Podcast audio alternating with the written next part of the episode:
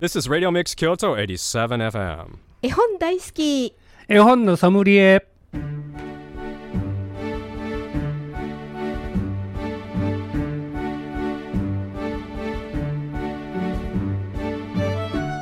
絵本大好き絵本のソムリエ。この番組は大垣書店の協力でお送りします。ナビゲーターの鈴木優子です大垣書店の本のソムリエシリーズ絵本大好き絵本のソムリエ。毎回 JPIC 読書アドバイザーの諸岡博さんと一緒にお送りしていきます。諸岡さんこんにちは。こんにちは。今日もよろしくお願いいたします。はいよろしくお願いします。さて今日は素敵なゲストの方にお越しいただいております。昨年12月に児童書「ともるの海」を出版された戸部康子さんです今日は戸部康子さんに諸岡さんと一緒にゆっくりとお話を伺いたいと思います。お楽しみになさってください。この番組では皆様からのメッセージ絵本のリクエストご相談をお待ちしております。メールアドレスは fm870 アットマークラジオミックスドット京都 fm870 アットマークラジオミックスドット京都。ファックス番号は075-432-5806 432-5806です。またこの番組再放送がございます。土曜日の午前8時30分から日曜日の午前10時30分から午後3時からとなっております。それでは絵本大好き絵本のソムリエスタートです。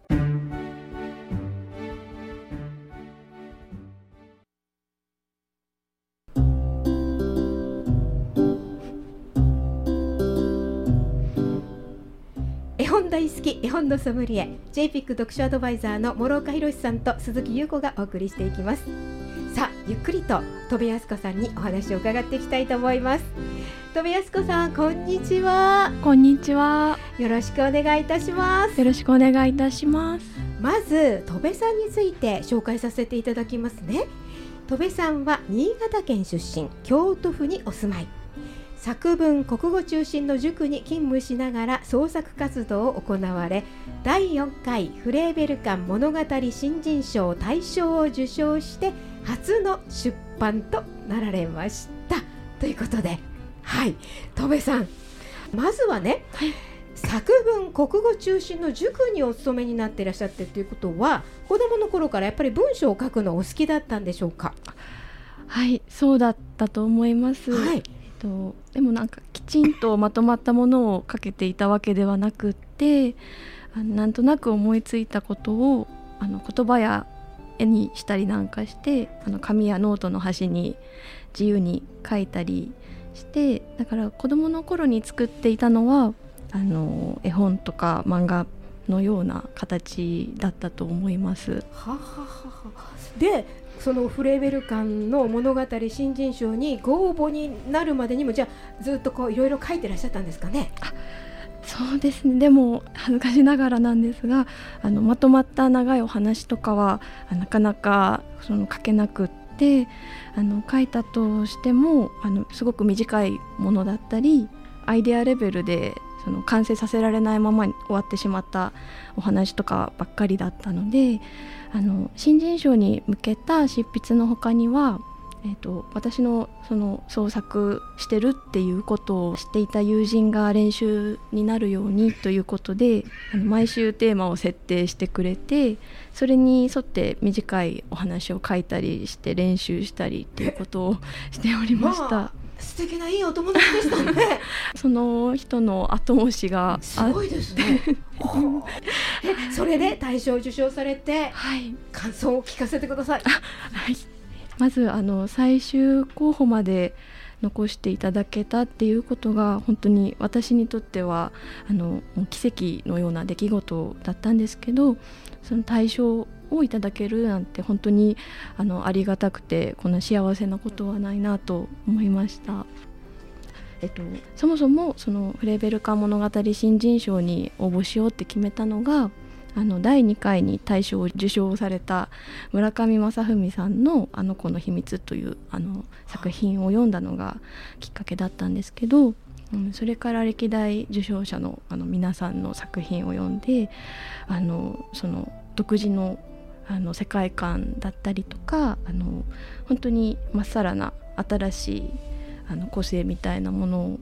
がそれぞれ感じられてすごく憧れて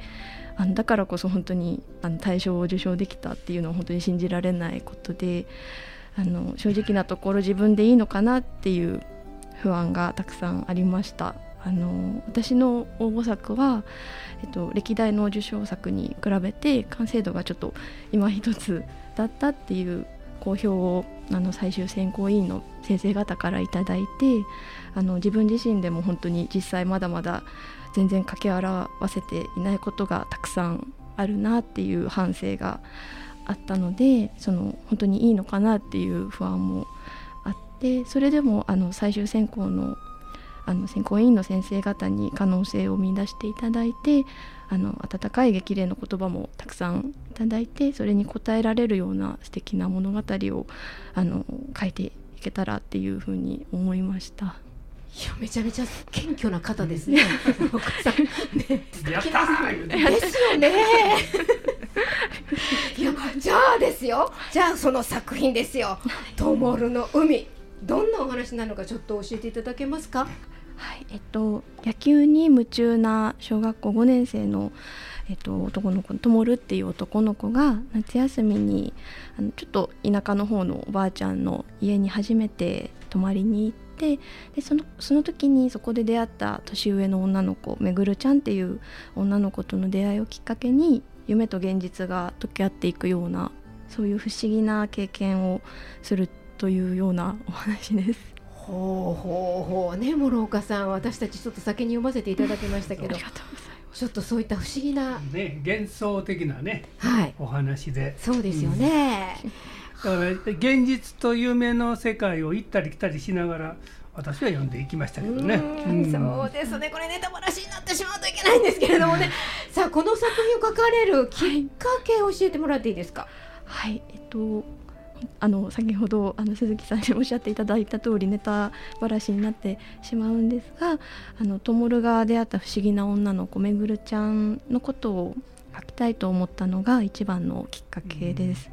うん、あの私には弟が1人いるんですが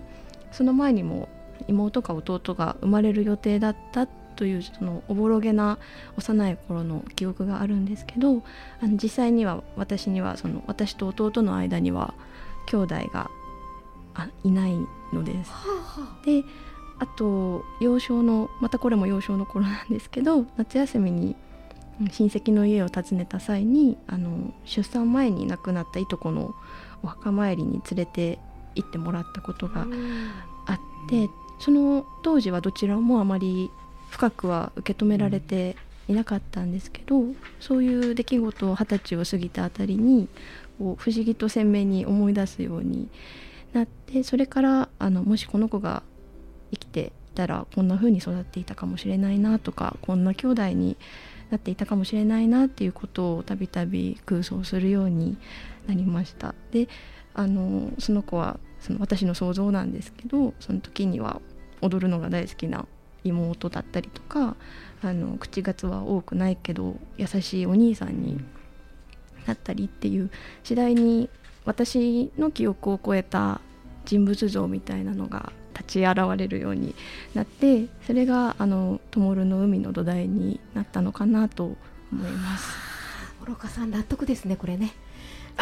あちょっとね一つねこのねあのーはい、主人公のともるくんですけどねなんかもう野球大好きじゃないですか。はい、ね。でもうなんかあるチームをすごい応援してるっていうのが書かれてるんですよ。はい。これってなんかあるんですか？はい。あのちょっとなんかおこがましいかもしれないんですけど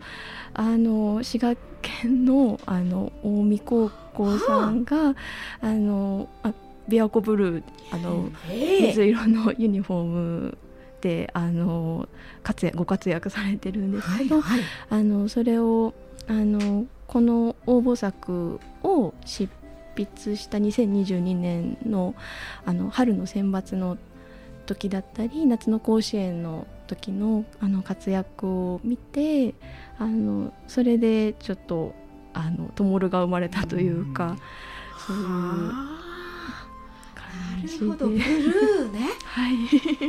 そうこブルーポイントですよね。はい、ああなるほど、うん、へえ。いやこれどれぐらい時間かかられたんですか？えっと、応募作を実際にあの書いていた期間はあのなんか書き直しとかもいろいろあったのも含めると2ヶ月弱ぐらいなんですけど、あのめぐるちゃんの元になったそのもしかしたらいたかもしれない兄弟について考え始めたのが、えっと、20代の前半頃だったと思うのであの発想の段階も含めたら10年前後も経っているのかなと思います。構想10年ってやつですよね。そんなあの大層なことでいやいやいやその間にぐーっとこう筆が進んでいって。って感じですか、はい、あの進ませてもらったのかなんかいろんな本当にささっきも言ったようなあの近江高校の活躍だったりとかなんかそれこそともるとめぐるちゃんの存在がもう本当に私の筆を離れてあの自由に動いてくれて書かせてもらったような感じでした。そうですかいやーすごいあの読んでいただく方え読んでいただいた方とかにこう伝えたいことっていうのはありますか？はい、えーでも本当にまずこの本をなんかたくさんの素敵な本があの並んでる中でこの本を見つけてあの読んでくださったことに本当にまずは心から感謝を申し上げたいと思います。それでもしその読み終わった後にともろやめぐるちゃんのことをあの好きになって友達と思ってもらえたんだったらそれ以上に本当に嬉しいことはないなと思います。はい。もうまたまた謙虚なんだから。ね あの表紙ねすごく可愛らしいですよね。ちょっとねはい。3分の2ぐらいまでが白っぽいんですけどね。下がうんさっき言ってたブルーになってましてね。本当に綺麗な表紙を書いていただいて。そうですよね。素敵ですはから、あのきっとねあの書店でも見つけやすいと思いい、ますからね。はい。手に取っていただいて読んでいただくといいなと思います。まあ、今もねそうやってあの考えて書きながらやってらっしゃる時に発想を飛ばしていってみたいなことをお話しいただいたんですけどその発想っていうのはこうどんなとこからやってくるんですか？あの日常の中とかであの書き書き残しておきたい風景だったりあこの感覚を表現してみたいなっていうものに出会った時にあのこんな話こんな人のことを書きたいなっていうような物語の種みたいなものを見つけようとしています。であのそれをぼんやり考えているうちに登場人物があの動き出したりだったりとかどこかのワンシーンがあの断片的に浮かんできたりしてっていうことをなんか繰り返しながらあの考えてるんですけどあのまとまったお話の筋だったり設定を考えるのが本当にあのまだまだ苦手で時間をかかってしまうのであの訓練をもっと積んでいけたらなっていうのが今後の課題。です。まあ戸部さんのほれそのスペースでやらはったらいいと思いますよ。ありがとうございます。ん。それぞれ作家さんによってはね、うん天から降りてくる人やら、うん。ねあった降っまてくる人ね。ね降ってくるという人もいはるし、うん。まあそれは人それぞれだから、はい。やはり自分のペースを大事にしはってあのやらはったら方がいい作品が生まれるの違うかなと思います。多分編集の方もそういうことを言わはると思うよ、うん、だから自分のペースを大事にしてください。はい、あそしたらりがとうございます。自分の思うような作品が生まれると思いますので。はい。じゃあね今聞いてくださってるリスナーの方に伝えたいことっていうのは何かありますか？はい、えっと、あの先日その「ともるの海」を読んだあのおばがあのお手紙をくれてはい。その中にあの本の中でめぐるちゃんを生かして一生残るものとして書いたんだねということが、あの書かれていてでそれ読んだ時にあそれが私がその一番心から願っていたことなのかなっていうのにあの気づきました。今ここにいない人だったり存在しない場所だったりそういう過ぎ去ってしまう一瞬一瞬もあの物語に書き残せばその中でずっと生き続けるんだなっていうことをそのおばの言葉で改めて実感してでその「ともるの海」の中にあの本の中の文章なんですけど想像や夢が現実を追い抜く瞬間もあるっていう言葉をめぐるちゃんが言ってるんですけどあの物語は本当にその最たるものではないかなと思ってあの元気いっぱいのめぐるちゃんの笑顔だったりあのちょっと抜けてるんですけど優しいともるの姿とか、はい。そういうものって全て私の想像であの夢のようなもので現実には存在しない世界なんですけどあのそれでも私にとってはあの嘘偽りがない本物の世界でそれをあの書き残したかったんだなっていうことをあの実感しました。であの今本としてありがたいことに出させてもらってあの思うのはあのもしかしたらその友たちの物語を必要とする誰かにあのこれから見つけてもらえるかもしれないしあの友たちの物語が誰かのその素敵な友人や味方になってくれたり心許せるもう一つの世界になったりするかもしれないなということをあの無事に出版できて読んでくださった方々から感想をいただいてる今そういうふうにちょっと夢を見たりもしています。本当にそんな風にたくさんの人に本当に助けられてあの生まれた「ともろの海」は本当に私にとって掛け声のない初めての本なのであのさっき表紙の話も出てたんですけど田中美穂さんがあの挿絵とかあの目次のところとか本当に至る所にあのたくさん素敵な美しい絵を描いてくださっているのでぜひ隅から隅までご堪能いただけたらなと思います。そしてあの一人でも多くの方にともるとめぐるちゃんの冒険を一緒に楽しんでいただければあの本当に嬉しいです。とそれからあの私が応募してあの受賞させていただいたフレーベルカン物語新人賞の第5回の応募受付が、えっと、今年の4月1日からいよいよスタートするとのことなのであの作家を志望されているみま皆様にぜひ応募いただければと思います。はい、はい、えーフレーベルカン物語新人賞というので検索すればあのホームページすぐにあの、はいすぐ見ることできるんごですよね。確認できます。いやー第2の戸部さんになろうと ぜひ皆さんもねご応募いただけたらいいんじゃないかなたくさんの応募お待ちしてますあ。りがとうございます。はい、今日お越しいただきました。ありがとうございます。えー、戸部康子さんにお話を伺いました。これからもまた素敵な作品書いていってください。ありがとうございました。ありがとうございました期待してます。ありがとうございます。